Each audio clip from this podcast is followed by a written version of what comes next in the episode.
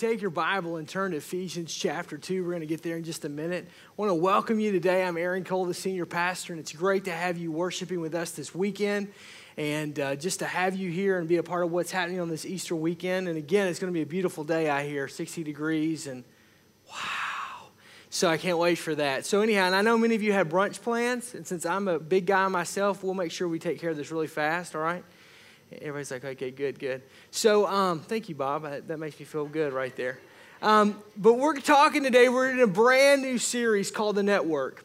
And uh, network, if I said network 20 years ago, you would have thought of ABC, CBS, and NBC. Remember when there was like 13 channels?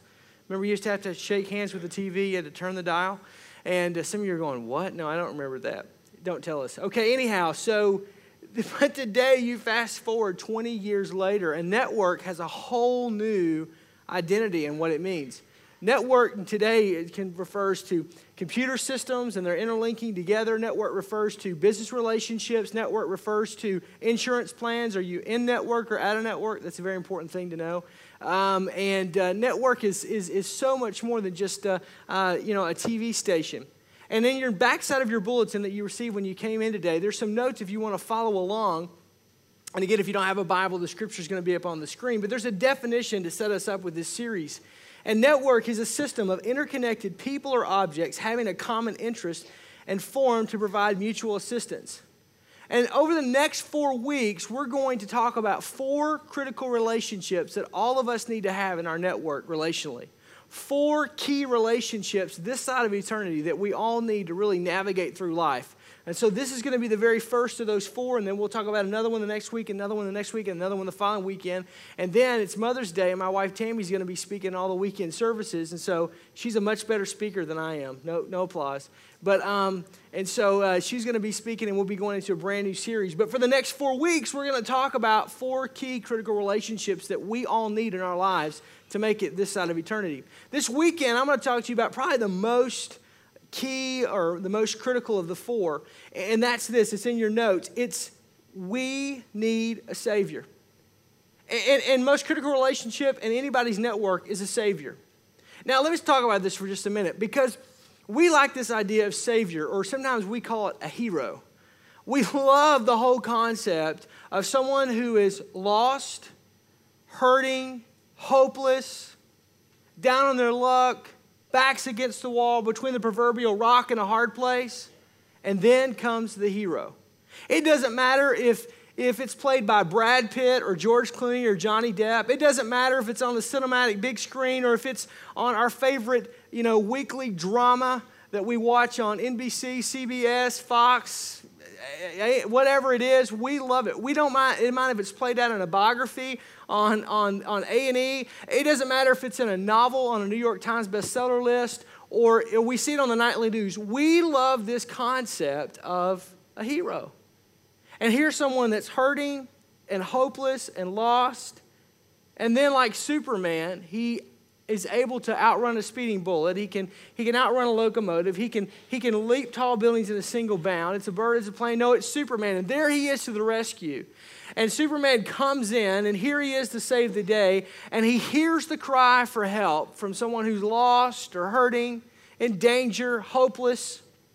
And, and the back's against the wall. And the Savior arrives, the hero arrives, and all of a sudden the lost becomes found, and the hurting becomes healed and the helpless becomes has hope and and and and and, and we just love that story over and over and over and why have you ever thought about why we pay i mean it's the same story have you ever thought about that like you go to the movies i go to the movies and we watch it and it's it's you know it's set in a different time period or or there's different actors but it's the same basic thing you've got a person they have found themselves into deep weeds and they're at the end of their rope and how are they going to get out this time right? And, and, and, we do that. It's the same book. We know that it's different title, different pages, different, you know, but it's the same storyline. And here's the reason why because we have all been that person.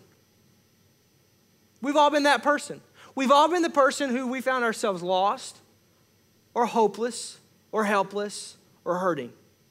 Now, whether you, whether you admit it or not John Wayne, and whether or not you really you, you'll own up to it. We've all found ourselves in that situation. I found myself in that situation.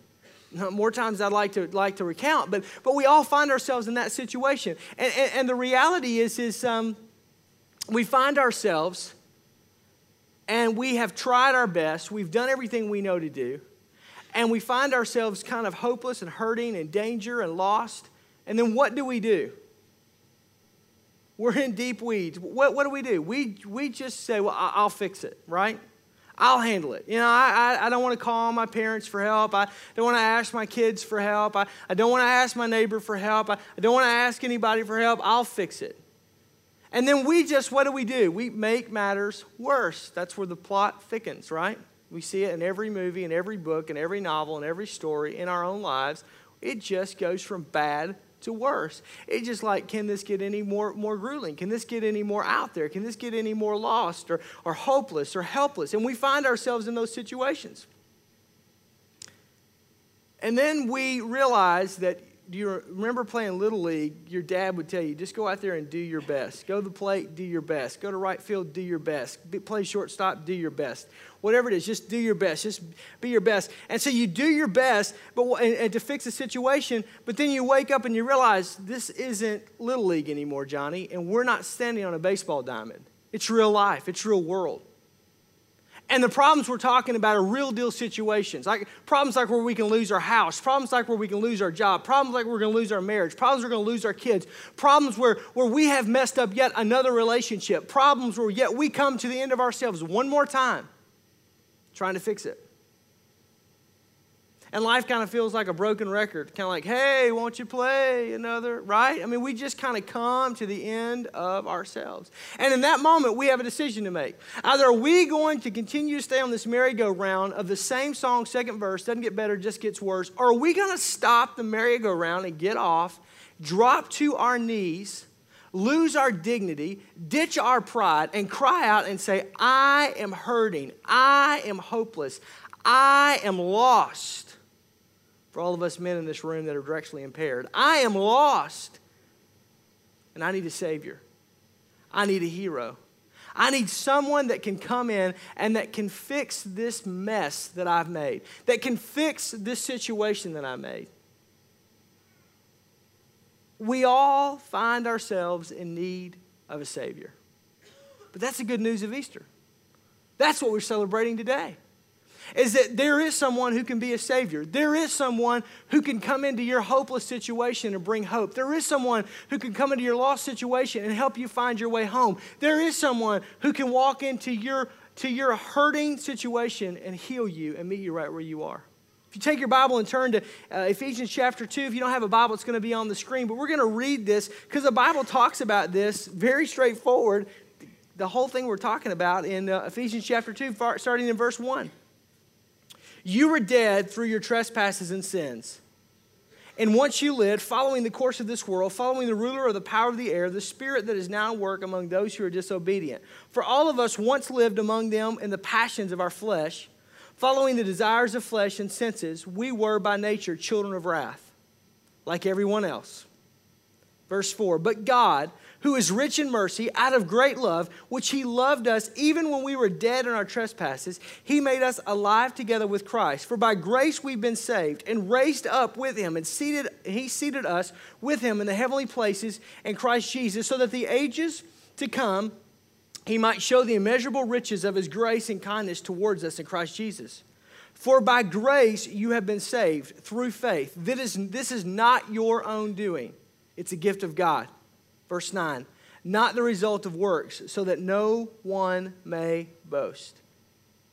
Well, we, we see in this passage the exact same scenario that we're talking about, that we've seen in movie after movie, and story after story, and, and, and, and series drama after series drama. We see the situation. It's in your notes. Our situation is verse 1 says, We're dead. I mean, we are dead. Like, we're dead, Fred, in the morgue, dead. CSI Miami, uh, autopsy, 9 o'clock on, on Monday night, dead. I mean, where we've been opened up to be completely examined. We are dead, the Bible says. And we're dead because of two reasons, it says in verse 1. Number one, our sin. Whoa, man, wait a minute, bro. I had nothing to do with that. Isn't there somebody named Adam and Eve way back in the beginning who they royally messed up and now we're paying for it? You're right.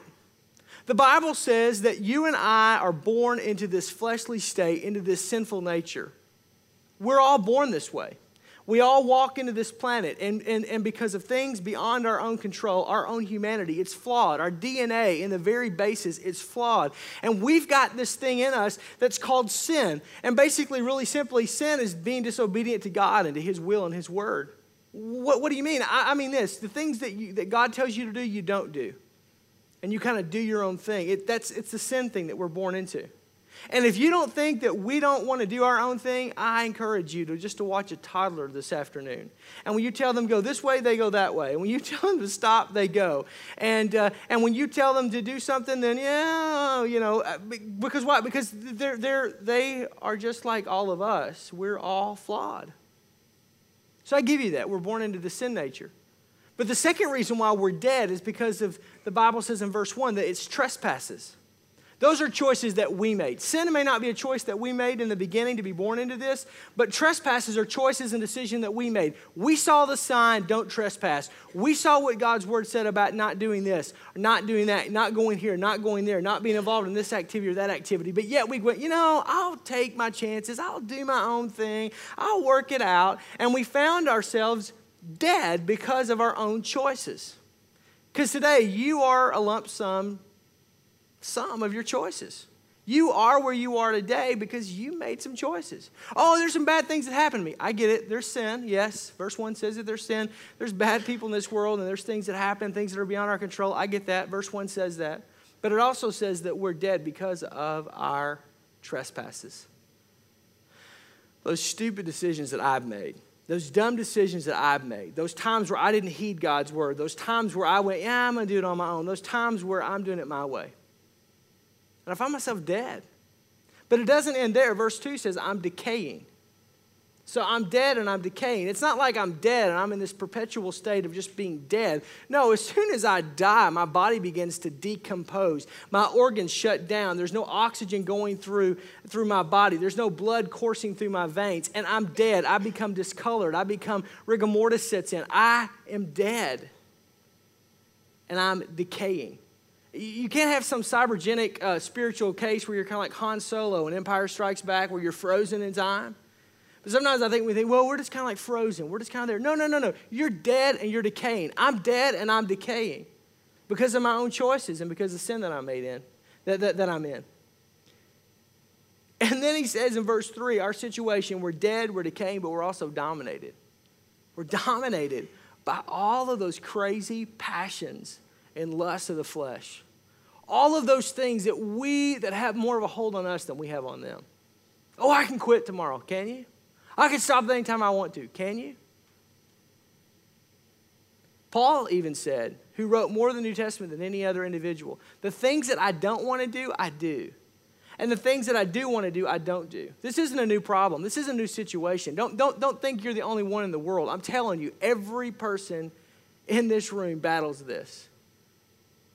You don't believe me? Try.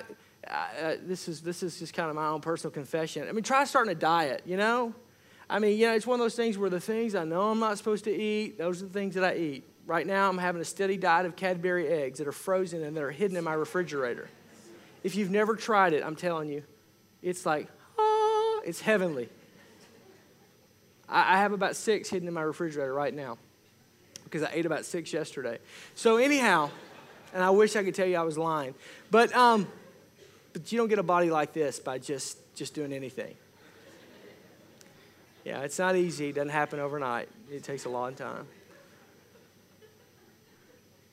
But the things that I don't want to do, I do. Have you ever found yourself in that situation? And the things that I do want to do, it seems like I can't do. You, you want to know why? Because verse 3 says we're dominated. We've gotten ourselves so dead and so decayed that now we don't we are almost powerless. Sounds like a sounds like a typical storyline of a blockbuster movie. Sure. What's going to happen with Jason Bourne? Will he get out? Will he die? Will he live? What will happen? Stay tuned next week as we see what happens. I mean, it's one of those deals. That's where we are. We're dead, decaying, and we're dominated. And some of you are like going, hey, great, man, I shaved my legs for this. This is awesome. Happy Easter to you too. I'm really glad to know that's my condition in life. Well, it doesn't stop there. Because then verse 4 introduces our Savior, our hero. And the Bible says that, that, that our Savior comes in, and verse 4 says that he brings greater love. No other man has ever brought love on the scene than this. I mean, love that is beyond everything. And you know what makes the love of God, the love of, of Jesus Christ, so great? Is that it's unconditional. See, the love that you and I give each other is conditional love. You smile at me, I'll smile back at you. I know, not everybody does that, but you try it. You, you, you're kind to me, I'll be kind to you. You know, you do something nice for me, I'm gonna do something nice for you. It's reciprocal. Our human, human love is reciprocal love. You're kind to me, great, I'm gonna be kind to you. You're nice to me, I'm gonna be nice to you. You do something nice for me, I'm gonna be nice for you. You, you invite me to something, it's reciprocal love. God's love doesn't work that way.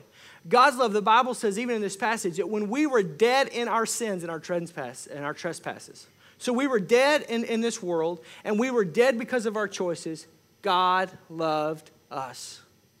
And if you don't hear anything else I say this weekend, if you don't hear any other lyric from any other song, you don't catch any other soundbite from any video, I want you to hear this God loves you, period. But I hate God. God loves you. They don't even like church. God loves you. I don't even like you. God loves you. That's okay. You don't have to like me to get to heaven.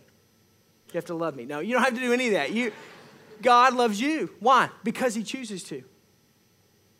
See, that's what makes God's love so incredible. I don't have the ability to love you that way. I, I wish I could love people the way God does, but I can't. Because I may forgive you, but I don't forget. And it's not that I'm proud of that, it's just, I'm just like you. We're all the same.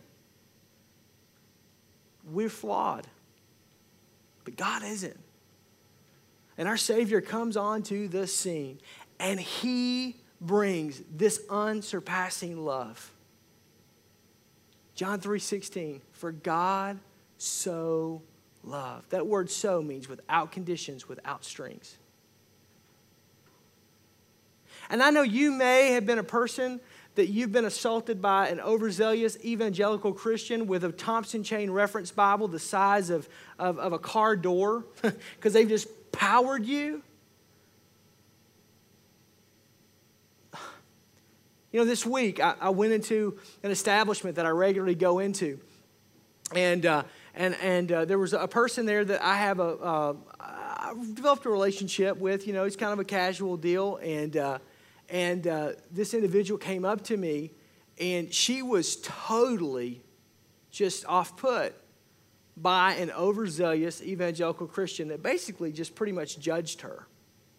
And I don't think she has a personal relationship with Jesus Christ. And I'm not judging her. I'm just saying, based upon the conversations that I've had with her, I'm not sure. Maybe she does. But she was offended. She was more than offended, she was hurt. And she kind of was like, Who died and made this person God?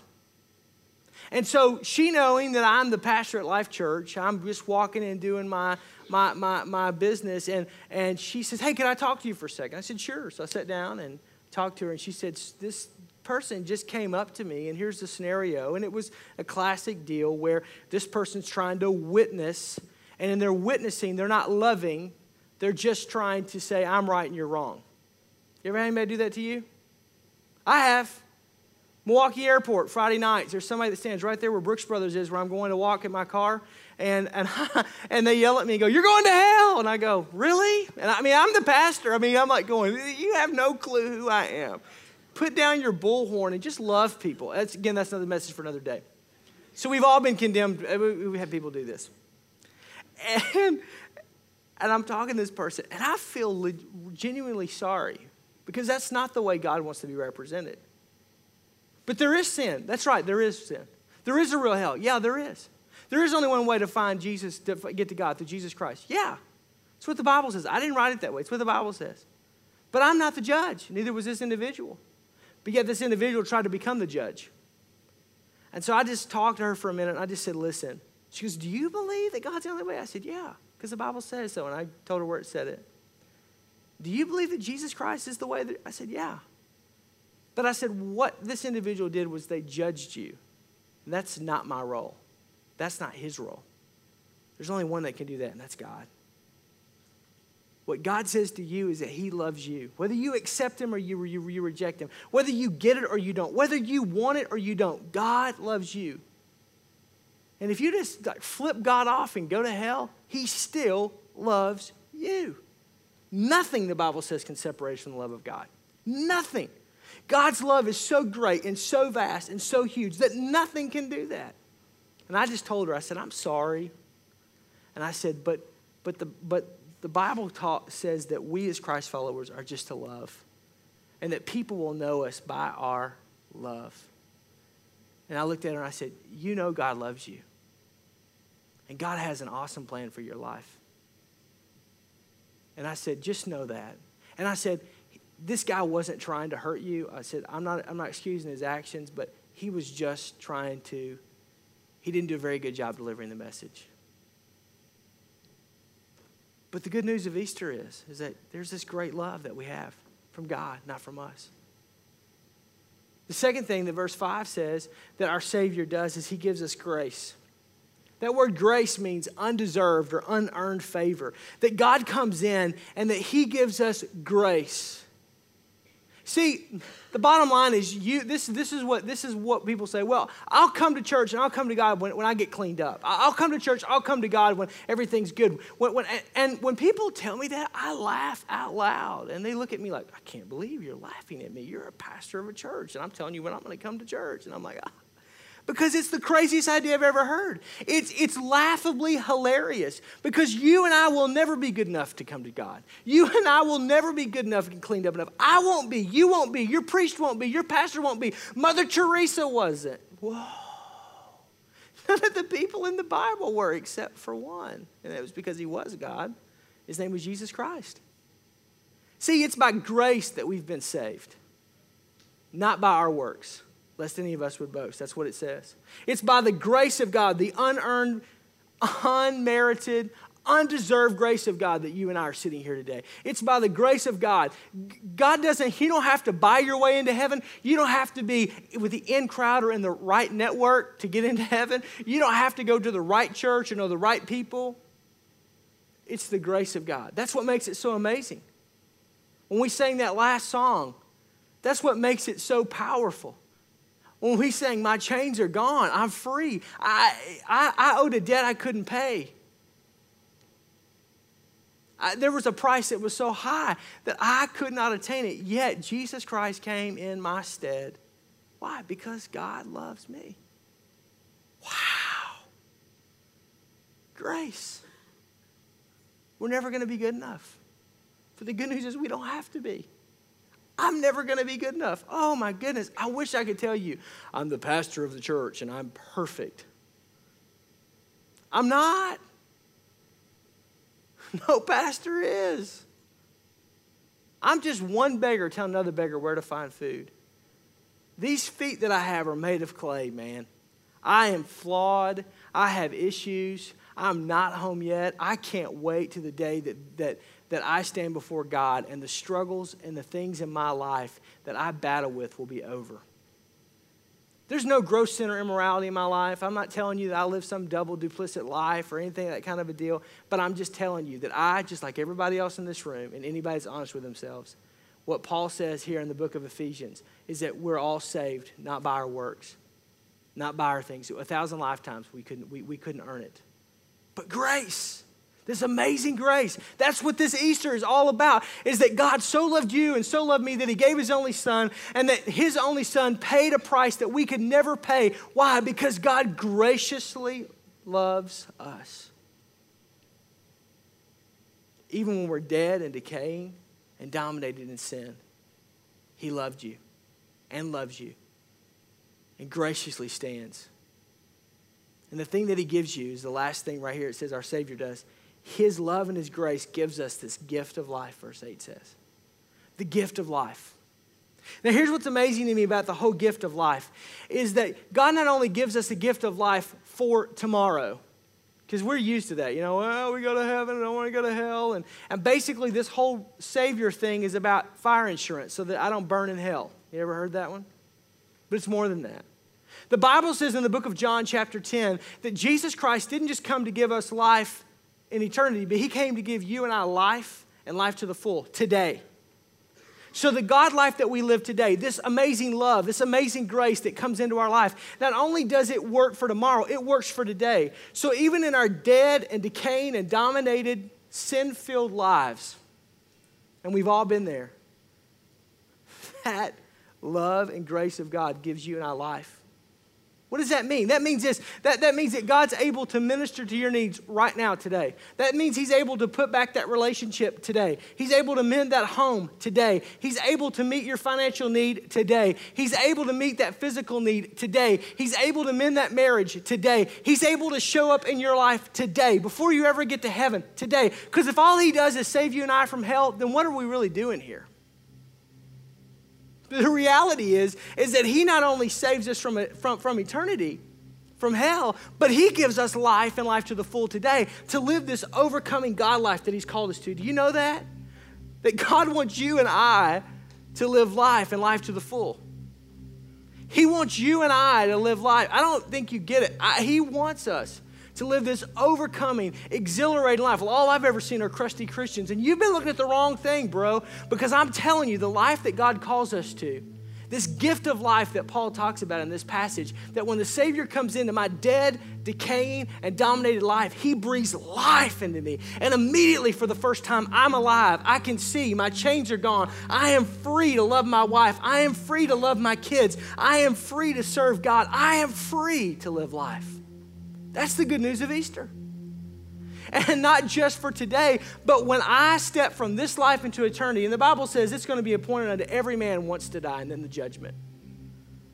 But he takes the sting of death and of hell and the grave away. Why? Because I know when I stand before God and he says, he calls me by name and says, Aaron, why shall I let you into heaven? I'll say the words that Romans says that saves me from my sins because I have a personal relationship with Jesus Christ. And His love and His grace has come into my life and it's set me free. And then I'll hear the words that I've been living my whole life to hear Well done, good and faithful servant. Not because I did the right things, not because I was perfect, not because I was a pastor, but because I was just a recipient of this great love and this grace of God. So today, I want to just ask you one question and then we're going to go to a closing song, and I'll be back. But it's this today, you're in your dead and decaying and dominated life. And Jesus, your Savior and my Savior, is here today to give us life, the gift of life. Will you accept it?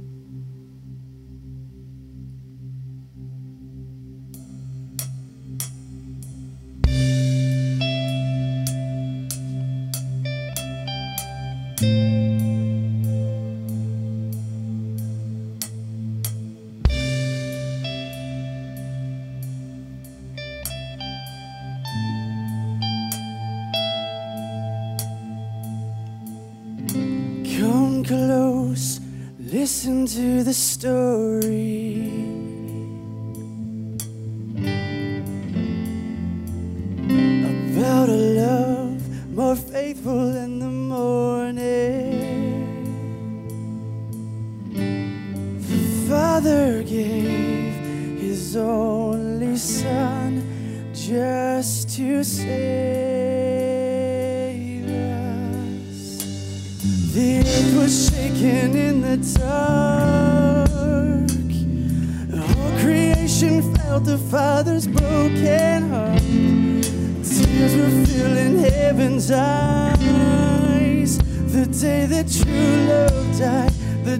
That true love died. When blood and water hit the ground, walls we couldn't move came crashing down. We were free and made alive. The day that true love died the day that true